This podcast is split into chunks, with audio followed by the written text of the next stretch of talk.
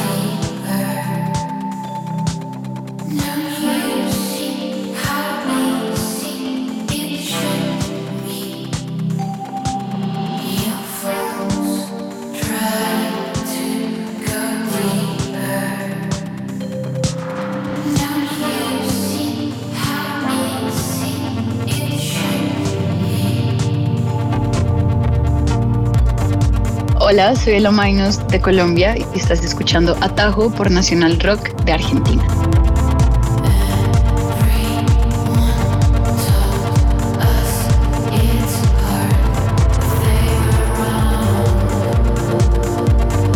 Bienvenidos al mundo musical de Ella Mainos un artista que se fue con 19 años de Colombia a estudiar batería a Berkeley. Le dijeron desde muy piba que iba a ser difícil, que no iba a poder, que porque era mujer, después porque agarró los sintetizadores, después porque no usaba computadoras e improvisaba en todas sus performances en vivo, luego porque el disco iba a salir en 2020.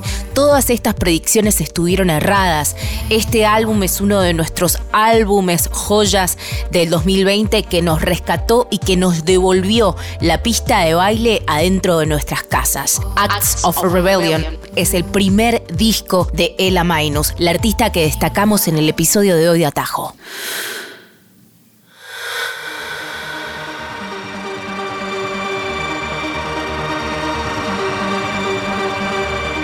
pues hago música electrónica sin usar computadores, todo lo hago con, con sintes análogos y mm, en el 2018 en fall, igual como en otoño del 2018, decidí encerrarme en mi, en mi departamento en Nueva York sola y hacer un disco.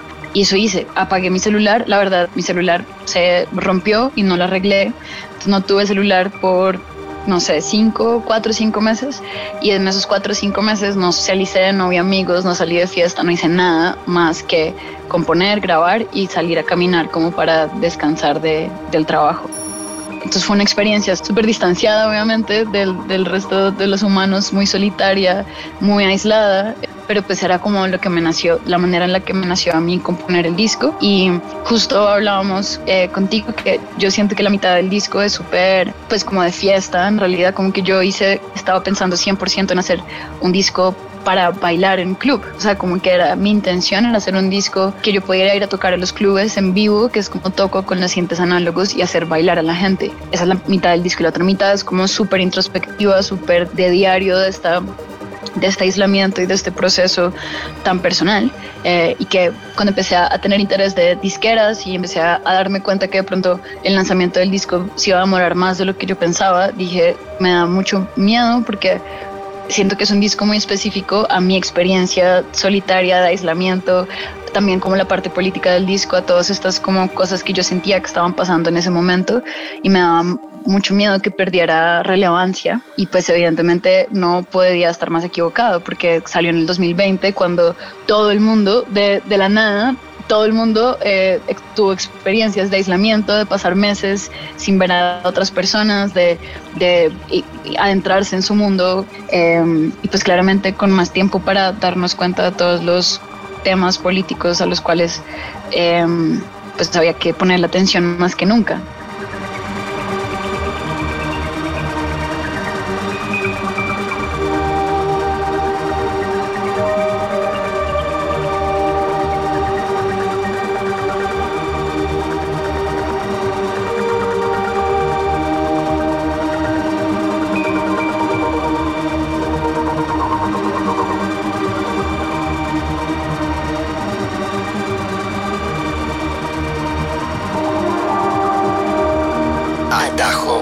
Caminos visibles de la nueva música de América Latina.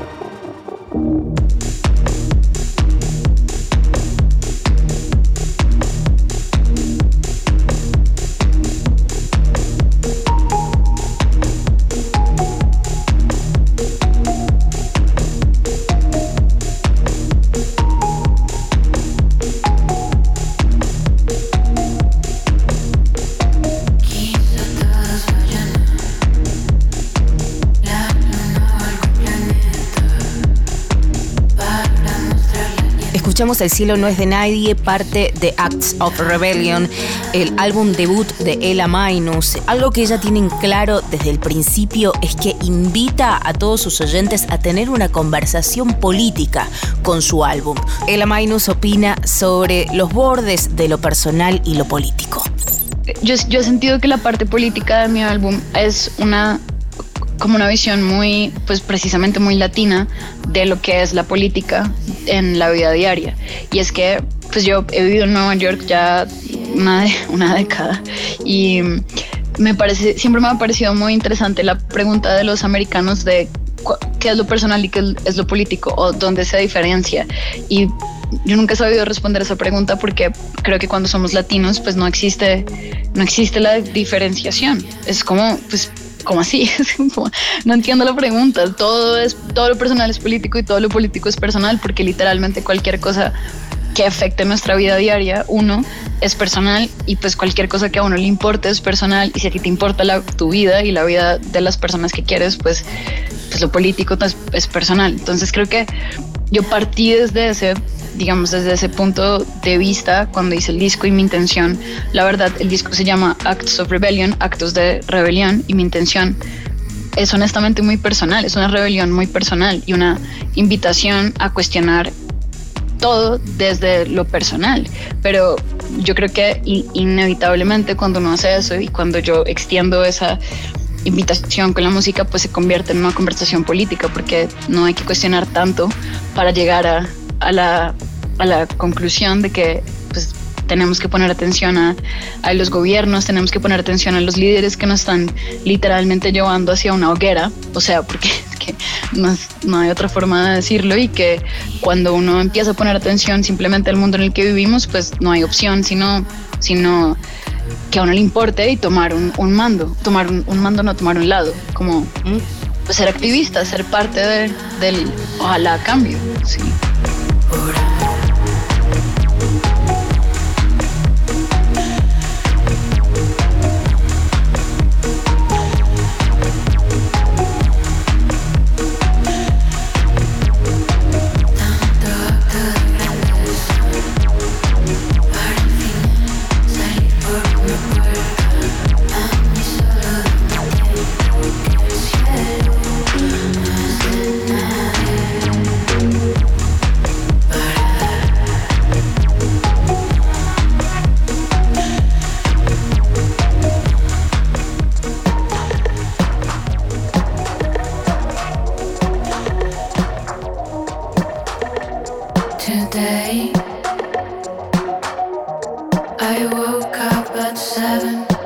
En la primaria y secundaria tuvo banda hardcore, emo. Después viajó muy joven a Boston a estudiar en Berkeley batería, más en el palo de la performance en jazz. Luego la escena de la música electrónica, tanto de Boston como luego de Nueva York, donde ella tiene base, le explotó la cabeza y por supuesto le gustó tanto la escena y tanto los sintetizadores que terminó ensamblando y trabajando de eso, ensamblando sintetizadores dicho sea de paso, nos comentaba que extraña muchísimo ese trabajo.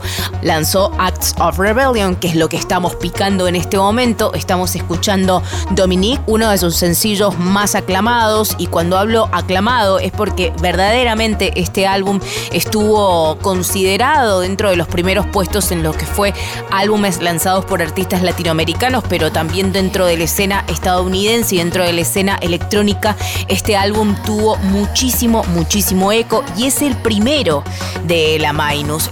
¿Cómo se inició ese amor entre Ela Minus y la música electrónica? Pues yo no tuve ninguna exposición a la, electrónica cuando estaba creciendo en Colombia. yo me fui a vivir a Estados Unidos a, los 19, 18 eh, para estudiar batería, música música y pues batería en realidad. Cuando me fui a vivir a Estados Unidos, vivía en Boston y ahí empecé a pues a, oír sobre todo cada vez cosas, digamos, bandas que ya empezaban a, a irse a la, la, electrónica como Radiohead, pues que usaba sintetizadores y eran como sonidos nuevos. Y, y pues en Boston habían fiestas y habían clubes y habían festivales de DJs y empecé a, pues a ir a estas cosas y involucrarme cada vez más y oír música. Y pues, escuché un par de, de, productores que me volaron la cabeza y, y, digamos que en esos años fue, fue que empecé a interesarme por eso. Y en realidad a mí me interesaba más la parte técnica, como que yo quería me, me, empezó a encantar el sonido y dije, de dónde salen estos sonidos. O sea, ¿qué es un sintetizador? Quiero saber todo lo que hay que saber de los sintetizadores. Entonces, pues estudié eso y me metí como súper a fondo en, en, aprender a circuit bending y circuitos y cómo funcionan las máquinas y, y a diseñar sintes y, y, pues eventualmente aprendí tanto que pues ya sentía que los sabía, los conocía por dentro y por fuera y los empecé a usar para hacer música.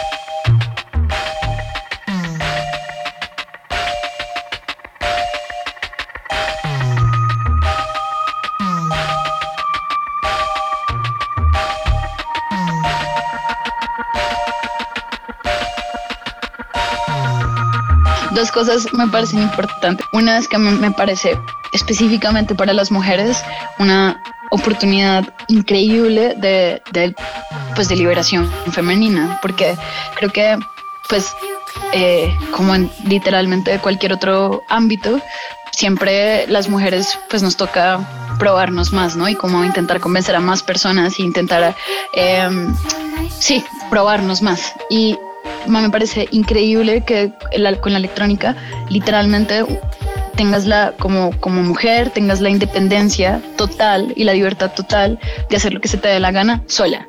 No tienes que convencer a nadie, no tienes que demostrarle nada a nadie, puedes hacer lo que escuchas en tu cabeza, la música que escuchas o ser el DJ que quieres, o sea, puedes ser lo que quieras hacer sola.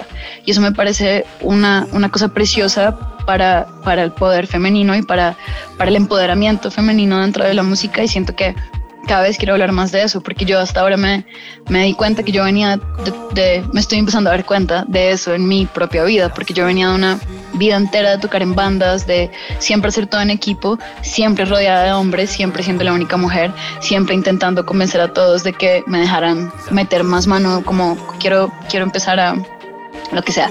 Y hasta que pude hacerlo solas, que pude encontrar realmente mi voz. Entonces, eso me parece súper emocionante y también ligado a, la latinidad y a, esta como búsqueda de nuestras generaciones de, nuestras raíces, un poco, ¿no? Que es como somos de alguna manera unos, una generación, yo creo, un poco perdida eh, en, cuestión de identidad, porque pues somos evidentemente muy latinos, pero al mismo tiempo crecimos en, en, una Latinoamérica ya demasiado colonizada por, por Norteamérica, súper influenciada sobre todo en las artes por el arte norteamericano.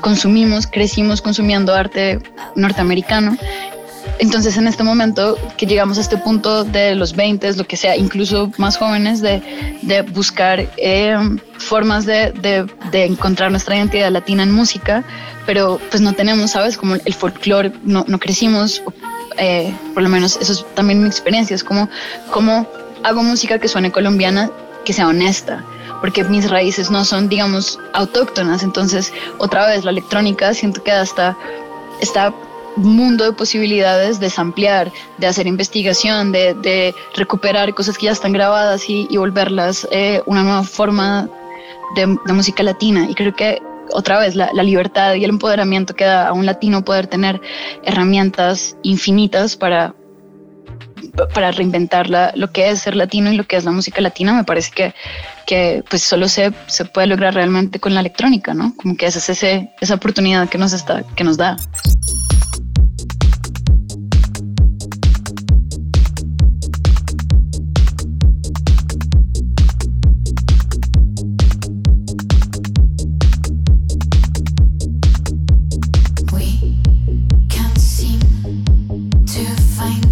Estamos escuchando Megapunk, pero el remix que le hizo Sofía Cortesis a Ella Minus es un EP que van a poder encontrar en cualquiera de las plataformas de Ella Minus, donde ella reversiona con distintos productores y eh, artistas de la escena electrónica algunas de las canciones de Acts of Rebellion, que es el epicentro musical que hemos estado mostrándote en este episodio. Como siempre, terminamos las conversaciones con nuestros artistas que nos hagan un atajo hacia otro artista de la escena que tengan ganas de recomendar. Ela Mainus pasó por atajo en National Rock. Muchas, se me ocurren muchas, pero me voy a mantener en Latinoamérica para, para seguir en eso. Se llama Sofía Cortesis, es una chica peruana. O sea, soy muy, muy fan, precisamente porque soy tan fan, le pedí que me hiciera un remix y les recomiendo ese remix, pero también acaba de sacar un EP hace la semana, eh, la semana pasada, 10 días, que se llama Fresia Magdalena y es una belleza. Se los recomiendo muchísimo. Sofía Cortesis, Fresia Magdalena. Todo lo que ha hecho, pero, eh, pero este EP me parece honestamente lo, mejor que ha hecho hasta ahora. Vamos a cerrar con eso, qué, qué bueno. Muchas gracias entonces. Pon La Perla, por favor. Pon esa canción que se llama La Perla, es mi favorita del EP.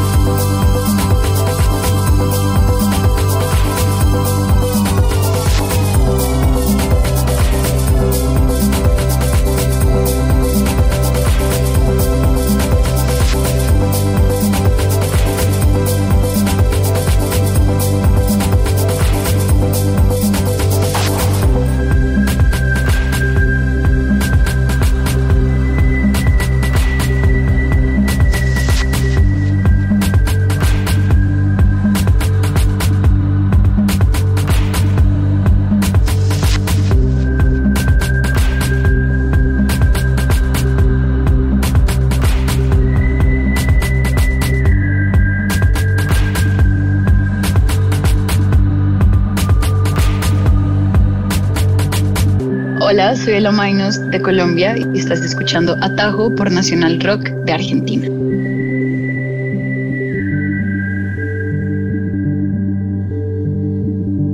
Alvina Cabrera, Atajo.